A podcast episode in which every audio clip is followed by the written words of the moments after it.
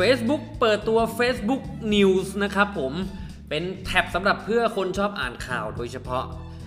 กราบสวัสดีนะครับ กลับมาพบกับสถานีวิทยุพอดแคสต์ที่จะทำให้ทุกคนนะครับ อัปเดตเรื่องไอทีกันแบบใช่รายวันแล้วก็แบบรายวันย่อยง่ายๆ ฟังกันง่าย ๆ นะครับ ใช่ครับง่ายกว่านี้ไม่มีง่ายนะครับง่ายกว่านี้นะ ใช้คำศัพท์แบบว่าจะเอาแบบว่าทุกคนฟังได้รู้เรื่องหมดวันนี้นะครับ Facebook ครับ เปิดตัว Facebook New นะครับอ่าเพื่อจะ การเป็นการนำเสนอข่าวอีกครั้งหนึ่งหลังจากคราวที่แล้วเนี่ยอะมันเคยเปิดตัวอีกครั้งหนึ่งอ๋อเคยเปิดตัวแล้วเคยเปิดตัวกันไปที่เรียบร้อยแล้ว แต่ว่าก่อนหน้านั้น Facebook New ในยุคที่แล้วเนี่ยเหมือนจะเข้ายากปุ่มมันเข้าหายากแล้วก็พอทำไปสักพักหนึ่งไอ้บริษัทข่าวต่างๆ ก็เฟดตัวออกมาเปิดตัวออกมาอืมไม่อยาก คือมันคนมันดูน้อยอะไรอย่างเงี้ยเอามั้จงริงๆผมก็ใช้ Facebook มานานเหมือนกันนะก็ยังไม่แทบไม่ค่อยเห็นว่ามันอยู่ตรงไหน ยังไม่รู้ด้วยซ้ำว่าอันเก่ามันอยู่ตรงไหนของ Facebook อะเนะคราวนี้นะครับก็ถือว่า Facebook จะอัปเกรดให้กับ Facebook News นะครับ ถือว่าเป็นแท็บใหม่ที่มีศักดิ์เทียบเท่ากับ Facebook Watch เลย ซึ่งจะเป็นทำหน้าที่เป็นศูนย์รวมข่าวต่างๆ นะครับ แสดงหัวข่าวจากสื่อชั้นนำนะครับ โดยสามารถผูกกับบริการ subscription ด้วย subscription ของหนังสือพิมพ์ หรือว่าสำนักข่าวได้ด้วยอ๋อจริงๆ คล้ายกับ Apple News ก็คล้ายๆกันอ่าเริ่มคือเทรนด์นี้เริ่มกำลังกลับมาอีกครั้งหนึ่งละเห็นข่าวเห็นข่าวใช่ก่อนหน้านั้นนะที่มันยังไม่เกิด เพราะว่าคนอาจจะยังไม่อยู่กับมือถืออืมแบบติดเหนียวแน่นขนาดนี้ วันนี้นี่คือทุกอย่างทุกคนก้มต้องหน้ามีตลอดเว Facebook ลาอะเออทุกคนต้องมี Facebook แล้วก็ก้มหน้าตลอดเวลาคราวนี้อยากอ่านข่าวแล้วมันจะต้องอยู่ในเนี้ยอืมแล้วเขาก็บอกว่าเป็นสักเท่าเท่าเท่าตัว Facebook ตัว Watch Watch ก็คือตอนเนี้ยแท็บของ Facebook Watch เนี่ยคือ มาอยู่กินหัวหาดอยู่ในแอป Facebook อยู่แถบล่างตลอดเวลาเลยล่างถ้าเป็นออ Android ก็อยู่ข้างบนนะอ่าใช่ครับ ถ้าเป็น iOS จะอยู่โซนข้างล่าง แถบอื่นเนี่ยมันจะเปลี่ยนไปตามการใช้งานของผู้ใช้นะ อย่างเช่นอ่า Facebook Gaming อย่างเงี้ยถ้าคนที่ชอบดูเกมมันก็จะโผล่ขึ้นมาให้ ถ้าคนที่ชอบเข้าไปอยู่ในกลุ่มเนี้ยมันก็จะโผล่เป็นไอคอนรูปกลุ่มมาให้ผมนี่ชอบชอบดูช็อปนะก็มี Market Page มาอยู่อ่ามีมาเก็ตเพจใช่ไหมใช่อ่านั่นแหละเขาแสดงเขาเลือกจากพฤติกรรมที่เราไป ดูตั้งดูของต่างๆใน Facebook อืมดูอะไรมาก เขาก็จะเอามาลงไว้ในแอป Facebook ให้เรา แต่ไอ้ตัว Facebook New นี่คือแกมบังคับ แกนบังคับเหมือนกัน คิดว่าจะแกนบังคับเหมือนกัน เพราะว่ากะจะดันให้มันเกิด Facebook คงกะจะดันให้มันแบบว่า ปัง แล้วก็มีคนมาสับ subscribe แล้วก็มาติดตามอะไรเยอะๆ เหมือนที่ทำบน Facebook Watch ซึ่ง Facebook Watch ตอนเนี้ยเกิดนะ เกิดนะคนดูเยอะมาก แบบอยากดูวิดีโออะไรก็กดเข้าใช่ Facebook วันแล้วก็ไหลไหลไหลไหลใช่นะใช่ครับใช่ครับแล้วเหมือนเหมือนผมรู้เขาว่าบอกว่าตัวของ Facebook New เนี่ยเขาบอกเป็นจุดเด่นที่มีสุจุดของเขขายคือสข่าวที่เขาเอามาเนี่ยเขาจะกรองแล้วเป็นข่าวที่มีคุณภาพแล้วก็ไม่เจอข่าวปลอมเขาว่าอย่างนั้นนะนะเขาว่าอย่างนั้นนะซึ่งจริง ๆ จะทำได้หรือเปล่าก็ไม่รู้เออแต่ว่าก็คงเลือกคัดแบบสำนักข่าวที่มันเป็นหัวดัง ๆ อะหัวดังๆเลยอ่าใช่อย่างพวกเอ่อ The Time อะไรอย่างเงี้ยแล้วแต่แล้วอันนี้คือมันเริ่มที่ฝั่งอเมริกาก่อนไงอืมอืมแล้วถ้ามันมีอย่างนั้นจริง ๆ ก็จะถือว่าเป็นเรื่องที่ดีคนจะได้เสพข่าวที่ถูกต้องแล้วก็มีคุณภาพจะได้ไม่แชร์ข่าวผิดๆกันใช่หาอ่าข่าวเนี่ยใช่จะใช่เจอข่าวอย่างหนึ่งของ Facebook เนี่ยคือเนื้อหาต่างๆใน Facebook เนี่ยคนเนี่ยชอบแชร์ชอบอะไร พฤติกรรมคนในนั้นชอบแชร์ชอบอะไรใช่มันทำให้ข่าวต่างๆเนี่ยมันแพร่กระจายได้อย่างรวดเร็วคราวเนี้ยถ้ามี Facebook New ตัวนี้ขึ้นมาเนี่ยแล้ว มีการกรองข่าวมาอย่างเงี้ยคนอาจจะได้แชร์ข่าวที่มันถูกต้องอย่างที่ดีไอว่า อืมอันนี้ก็เปิดให้ผู้ใช้ในสหรัฐก่อนนะครับ แล้วก็จะขยายไปประเทศอื่น แต่ก็ยังไม่ทราบอยู่ว่าจะเป็นช่วงไหนหรือว่าไทยเนี่ยจะมาเมื่อไหร่อืมไม่รู้ว่าติดต่อหรือยังกับสำนักข่าวไทยสำนักข่าวไทยบางทีมีข่าวมั่วๆออกมาเองนะก็ต้องนะดูตามดูกันต่อไปครับ ครับผม แต่จริงๆแล้วเนี่ย Facebook เนี่ย กับประเทศไทยเนี่ย ถือว่าเราเป็นอันดับต้นๆนะยูเซอร์ที่ใช้ไงคนใช้เยอะมากอืมคนใช้ Facebook เยอะมากครับ ไปที่ข่าวของบริษัทยักษ์ใหญ่อีกอันหนึงนะครับนั่นก็คือของ Apple นะครับผม Apple เขาเตรียมร่วมมือกับ United Airlines นะครับ เพื่อปรับปรุงอาคารผู้โดยสารในสนามบินซานฟรานซิสโก Apple เป็นบริษัทมือถือครับผม United Airlines เป็นสนามเออเป็นเอ้ยเอ่อ การบินการบินอ่ามันจะไปช่วยกันยังไง งงเลยใช่ไหม ทั้งนี้ครับก็คือไอ้ United Airlines เนี่ย กับ Apple เนี่ยปกติเขาทำงานร่วมกันกันอยู่แล้ว ปกติแล้วเนี่ย คนจาก Apple เนี่ย ก็มีการนั่งไปอ่าที่เขาเรียกว่าอันนี้เมืองอะไรนะ เซี่ยงไฮ้เออเมืองเซี่ยงไฮ้ 50 ที่นั่งต่อวันนะ ก็คือเหมือนไปติดต่อธุรกิจอะไรของเขาที่เซี่ยงไฮ้ก็ใช่ไปบินใช้ไปสายกลัการบบินเนี่เนี่ยยนะเออนั่ง 50 ที่นั่งต่อวันรวมไปถึงไอ้พวกอ่าการขนส่งโปรดักสินค้าต่างๆ อะไรอย่างเงี้ย ก็ส่งผ่านพวกเครื่องบินนี่แหละ อ๋อ เวลาแบบส่งส่งพวกโปรดักต์ไปต่างประเทศอะไรอย่างเงี้ยก็ใช้สายสายในการบินใช่ยูไนเต็ดใช่ ซึ่งไอ้ท่าอากาศยานนานาชาติซานฟรานซิสโกเนี่ยนะครับ มันก็มี ไอ้เครื่องบินของ United Airlines เนี่ยลืมเลย Apple ก็เลยคงอยากให้ปรับประสบการณ์การใช้งานกับการเอ่อเดินทางไปยังสนามบินเดินขึ้นเครื่องเดินอะไรอย่างเงี้ยมั้งอันนี้คือเขาอยากปรับเพื่อให้มันแบบว่าทำเดินทางได้สะดวกขึ้นอะไรอย่างงี้ป่ะไม่รู้ว่าจะปรับยังไงเหมือนกันอันนี้ก็ไม่แน่ทีโอก็ไม่ทราบเหมือนกันว่าจะปรับยังไงอันข่าวมันออกมาก็อยากมาลองนั่งวิเคราะห์กันเหมือนกันว่า มันจะปรับปรับกันยังไง ตามความคิดดีโอคิดว่า คิดว่าคงแบบว่าทำสายตรงเดินขึ้นเครื่องได้เร็วขึ้นประหยัดเวลาขึ้นอะไรอย่างเงี้ยป่ะเออหรือไม่ก็ขนส่งของได้แบบว่าเร็วขึ้นอืมเออไม่รู้ว่าน่ะโทรศัพท์แบบบริษัทโทรศัพท์มือถือมันช่วยอะไรได้ได้เยอะขนาดไหนอาจจะเงินทุนช่วยหรือเปล่าหรือไม่แน่ใจ หรือว่าจะออกแบบซอฟต์แวร์อะไรสักอย่างมาช่วยในเออในสนามบินนี้ เพราะว่าก็ไม่แน่เพราะว่า United Airlines ก็ก็เหมือนกับเป็นลูกค้าของ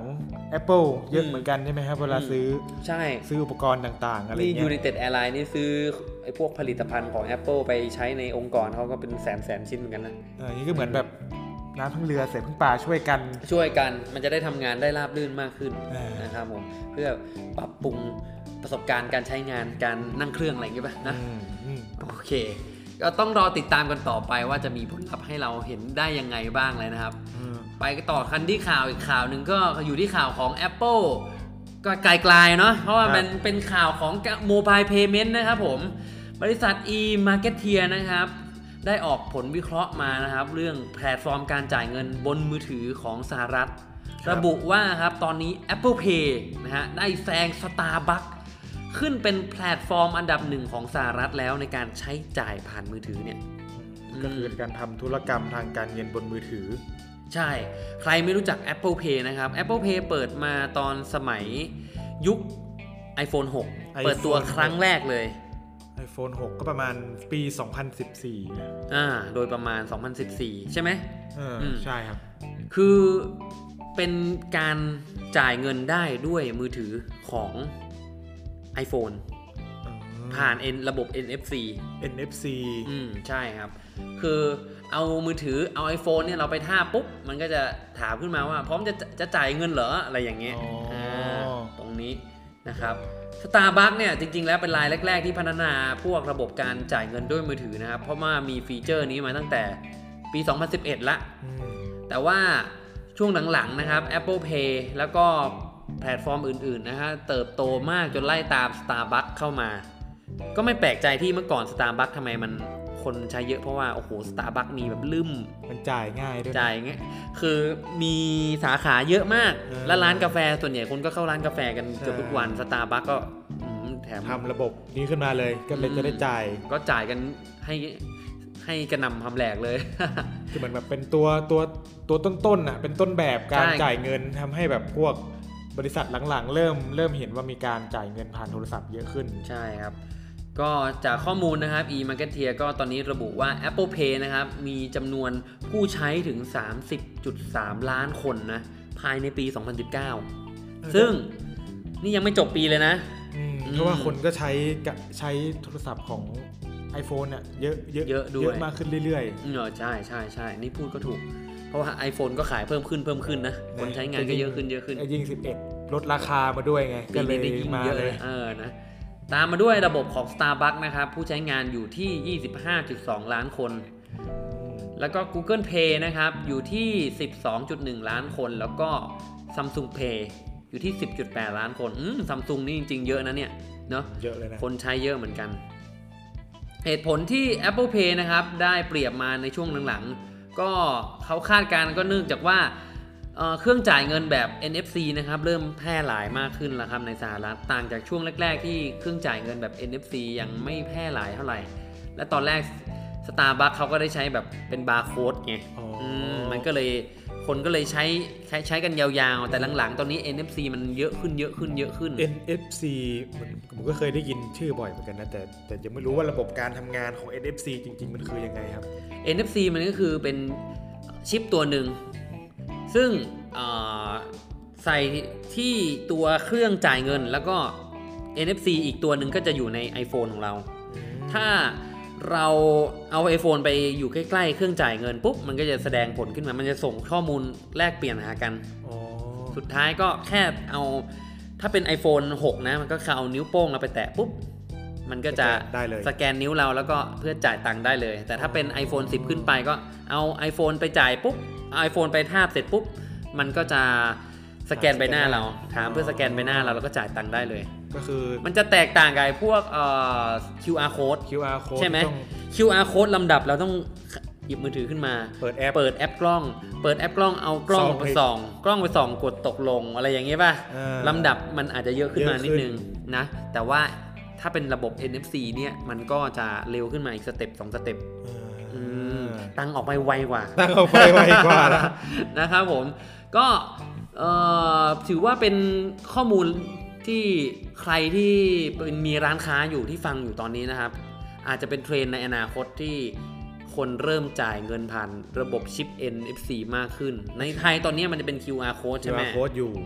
แต่ไม่แน่ว่าอนาคต ถ้าไอ Apple Pay เนี่ยมาเมืองไทยเมื่อไหร่นะฮะมันก็อาจจะมีการใช้จ่ายแบบ NFC แบบเนี้ย แพร่หลายมากขึ้น จะถือว่าฟังไว้จะได้ไว้เตรียมความพร้อมเตรียมกับความพร้อมวางแผนในอนาคตว่าเราจะยังไงต่อเป็นกับข้อการมูลจ่ายเงินสำหรับคนที่มีร้านค้าอยู่นะครับผมครับอ่าผมก็เป็นข้อมูลดีๆที่อาติรีวิวเอามาฝากในวันนี้นะครับผม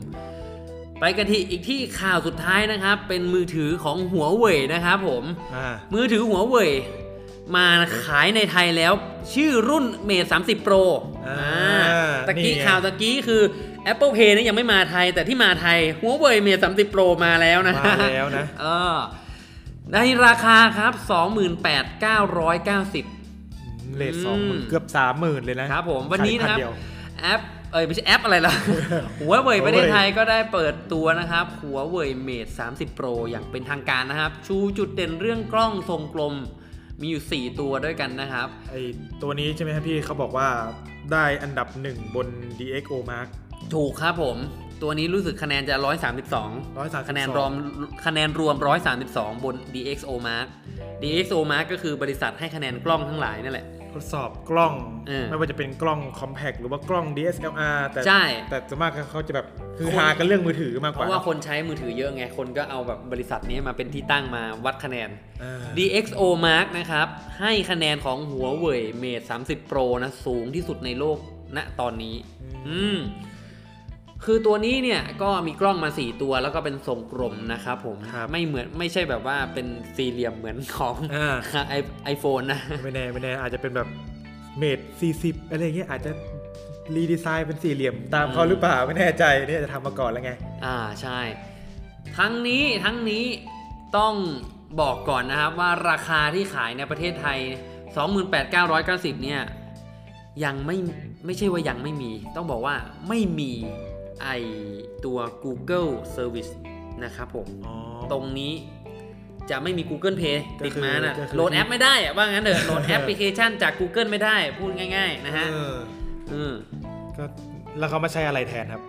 ก็จริง ๆ ถ้าอยากจะโหลดแอปเนี่ยก็ต้อง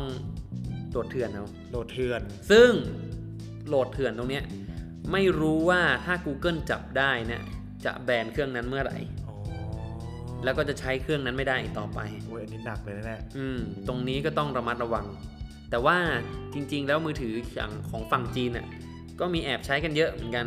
มแอบใช้ service แบบ service เถื่อนอย่างเงี้ย service เถื่อนแบบเอามาโหลดแอปโหลดอะไรโดยที่แบบว่าไม่ผ่าน Google โดยตรงเท่าไหร่เอออย่างพวกพิมพ์ในใน Google แอปนี่นี่นี่นี่อ่าโหลดโดยตรงเออ่าเคประมาณอะไรอย่างเงี้ยว่ากันไปประมาณนั้นอืมนะเรื่องประมาณนี้ ถามว่าโหลดโหลดเองได้ไหม ถ้าไม่มี Google Play อย่างเงี้ยโหลดได้ครับ แต่ว่ามันได้หนึ่งคือไม่ปลอดภัยอืมสองอาจจะแบบคืออ่าอาจจะโดนแบนโดย Google แล้วมือถือเครื่องนั้นก็ใช้ไม่ได้เมื่อไหร่ก็ไม่รู้อืมนะครับต้องระมัดระวังเพราะว่า based on พพื้นฐานของมือถือเครื่องนี้ยังใช้เป็น Android อยู่เออถ้าเราโหลดโหลดข้างนอกมา เราก็ไม่รู้ว่าคนปล่อยเขาแฝงอะไรมาแฝงอะไรมากับมือถือเราหรือเปล่า ในตัวแพ็กเกจที่เอามาลงในเครื่องเราใช่เนี่ยคบนะแล้วมือถือเราเนี่ยเครื่องนั้นน่ะมันจะมีแอปธนาคารที่เราต้องโอนโอนเงินถอนเงินอะไรหรือเปล่านี่มั่นใจเหรอนั่นแหละอ่านะครับเออก็ต้องระมัดระวังนิดนึง แต่ถ้าซื้อมาถ่ายรูปเนี่ยราคานะครับเมย์30 Pro วางขายในรุ่นแรม8จิกนะครับ ความจุตัวเครื่องอยู่ที่ 256จิกราคานะครับ ก็อย่างว่านะครับ 200 เอ้ย 28,990 บาท อ่า แล้วก็ถ้าเอามาถ่ายรูปก็อะก็ดีน่าสนใจอยู่เขาได้ประกันยาวประกัน 2 ปี 2 ปี หน้าจอแตกการหน้าจอแตก 90 90วันอันนั้นเขาบอกว่าถ้ามี ถ้าเขาจองสั่งจองนะ สั่งจองแถมไปเลย DJI Osmo Mobile 3 แบบเวอร์ชัน combo ชุดวยนะเออชุดคอมโบเออนะครับเป็นคอมแบบชุดสุดเลยแหละอ่าไม่ใช่ว่าเป็นแถมตัวต่ำๆนะอืมในคอมโบก็จะมีกระพวกกระเป๋าพวกอะไรอย่างเงี้ยแถมมาให้นะเออมูลค่ามูลค่า 4,900 เอ้ย 4,090ก็10บาทอ่าแล้วเขาบอกยังมีสามารถรวมกับตัวที่เป็นโอเปเรตพวกค่ายมือถือต่างๆอันที่ลดเหลือ 18,990 บาท ซึ่งอืม ก็ยังได้ตัว DJI เหมือนกันนะครับ ถึงแม้จะอืมไม่ได้เป็นราคาเต็มเหมือนซื้อแยกโอ้ก็ลยัดงได้ DJI เหมือนกันลดเป็นหมื่นอืมก็เป็นหมื่นเลยนะแต่ก็นั่นแหละฮะก็อาจจะมาด้วยค่าบริการต่างๆ อย่างที่เราเคยสอนคำนวณค่าบริการใน Channel อติ Channel รีวิว Review ใครอยากฟังวิธีการคำนวณอ่าเรื่องมือถือติดโปรนะครับ ก็ไปแวะฟังกันที่ Channel อติรีวิวกันได้นะครับผม สำหรับวันนี้ข่าวที่ติโอนำมาเล่าให้ฟังก็ประมาณนี้นะเออลืมบอกไป ต้องบอครักบว่า เปิดจองไอหัวเว่ยเมย์30เนี่ยเปิดจองวันที่ 25 ตุลาคมนะครับ ถึง 3 พฤศจิกายนนี้นะครับอ่าแล้วก็ขายจริงนะครับวันที่ 7 พฤศจิกายนอืมใครจองช่วงเนี้ย 25ถึง3เนี่ยจะได้ DJI Osmo Mobile 3ใบอ่าใครที่อยากได้มือถือเรื่องกล้องดีๆนะแล้วก็ได้ ตัว Osmo มาถ่ายวิดีโอ นิ่งๆอีกเออเออ ก็สามารถไปจองไปซื้อกันได้นะเขาโฟกัสถูกจุดนะ เออมึงเออกูโหลดแอปโหลดแอปไม่ได้อืมก็ถือว่ามึงซื้อกล้องมาแล้วกันซื้อกล้องเลยนะ แล้วก็แถมไอตัวที่มันแบบกันสั่นดีๆอะไรอย่างเงี้ยนะเออเขาเข้าใจเข้าเข้าใจใจคิดเข้าใจเข้าใจอ่าร้ายกาจร้ายกาจอะวันนี้ก็เป็นข่าวที่ตีโอ และตีไอซ์นำมาเล่าให้ฟังแล้วก็มาอ่าวิเคราะห์ต่างๆ ให้ฟังนะครับครับ ใครที่ชอบนะครับก็อย่าลืมกดตาม subscribe ได้นะครับทางช่องทางอ่า Apple Podcast นะครับ แล้วก็ Spotify Podcast รวมไปถึง Google Podcast ได้นะครับผม แล้วตอนนี้เรามีการเปิดช่อง YouTube Tech Easy เป็นที่เรียบร้อยอ่าใช่ครับ ตอนนี้เราเปิดช่อง YouTube เป็น Tech Easy ให้ด้วยนะครับ ใครอยากสะดวกทาง YouTube ก็ไปตามทาง YouTube ได้ ได้ครับ รวมไปถึงเรามีช anel ในการรีวิวของ ใช่ เมื่อกี้ก็เหมือนพูดไปแล้วแป๊บหนึ่งก็คือช anel อติรีวิวนะครับ ที่จะมารีวิว ไม่ว่าจะเป็นมือถือหรือว่าจะเป็นพวกอ c เซ s ซอรีหรือว่ากัจเจตต่างๆ เกี่ยวกับพวกเทคโนโลยีมือถือไอทีอย่างนี้นะ ก็สามารถไปตามได้ที่อติรีวิวครับ channel YouTube ใช่ครับแล้วผก็มีเพจ Facebook ด้วยอติรีวิวเหมือนกัน ใครใครอยากเข้ามาคุยก็ เข้าไปคุยกันได้ที่ทางเพจ Facebook แล้วกันครับผมนะครับผม โอเค วันนี้ตีโอ และตีไอซ์ต้องขอตัวลาไปก่อนแล้วกันนะครับครับสวัสดีครับ สวัสดีครับ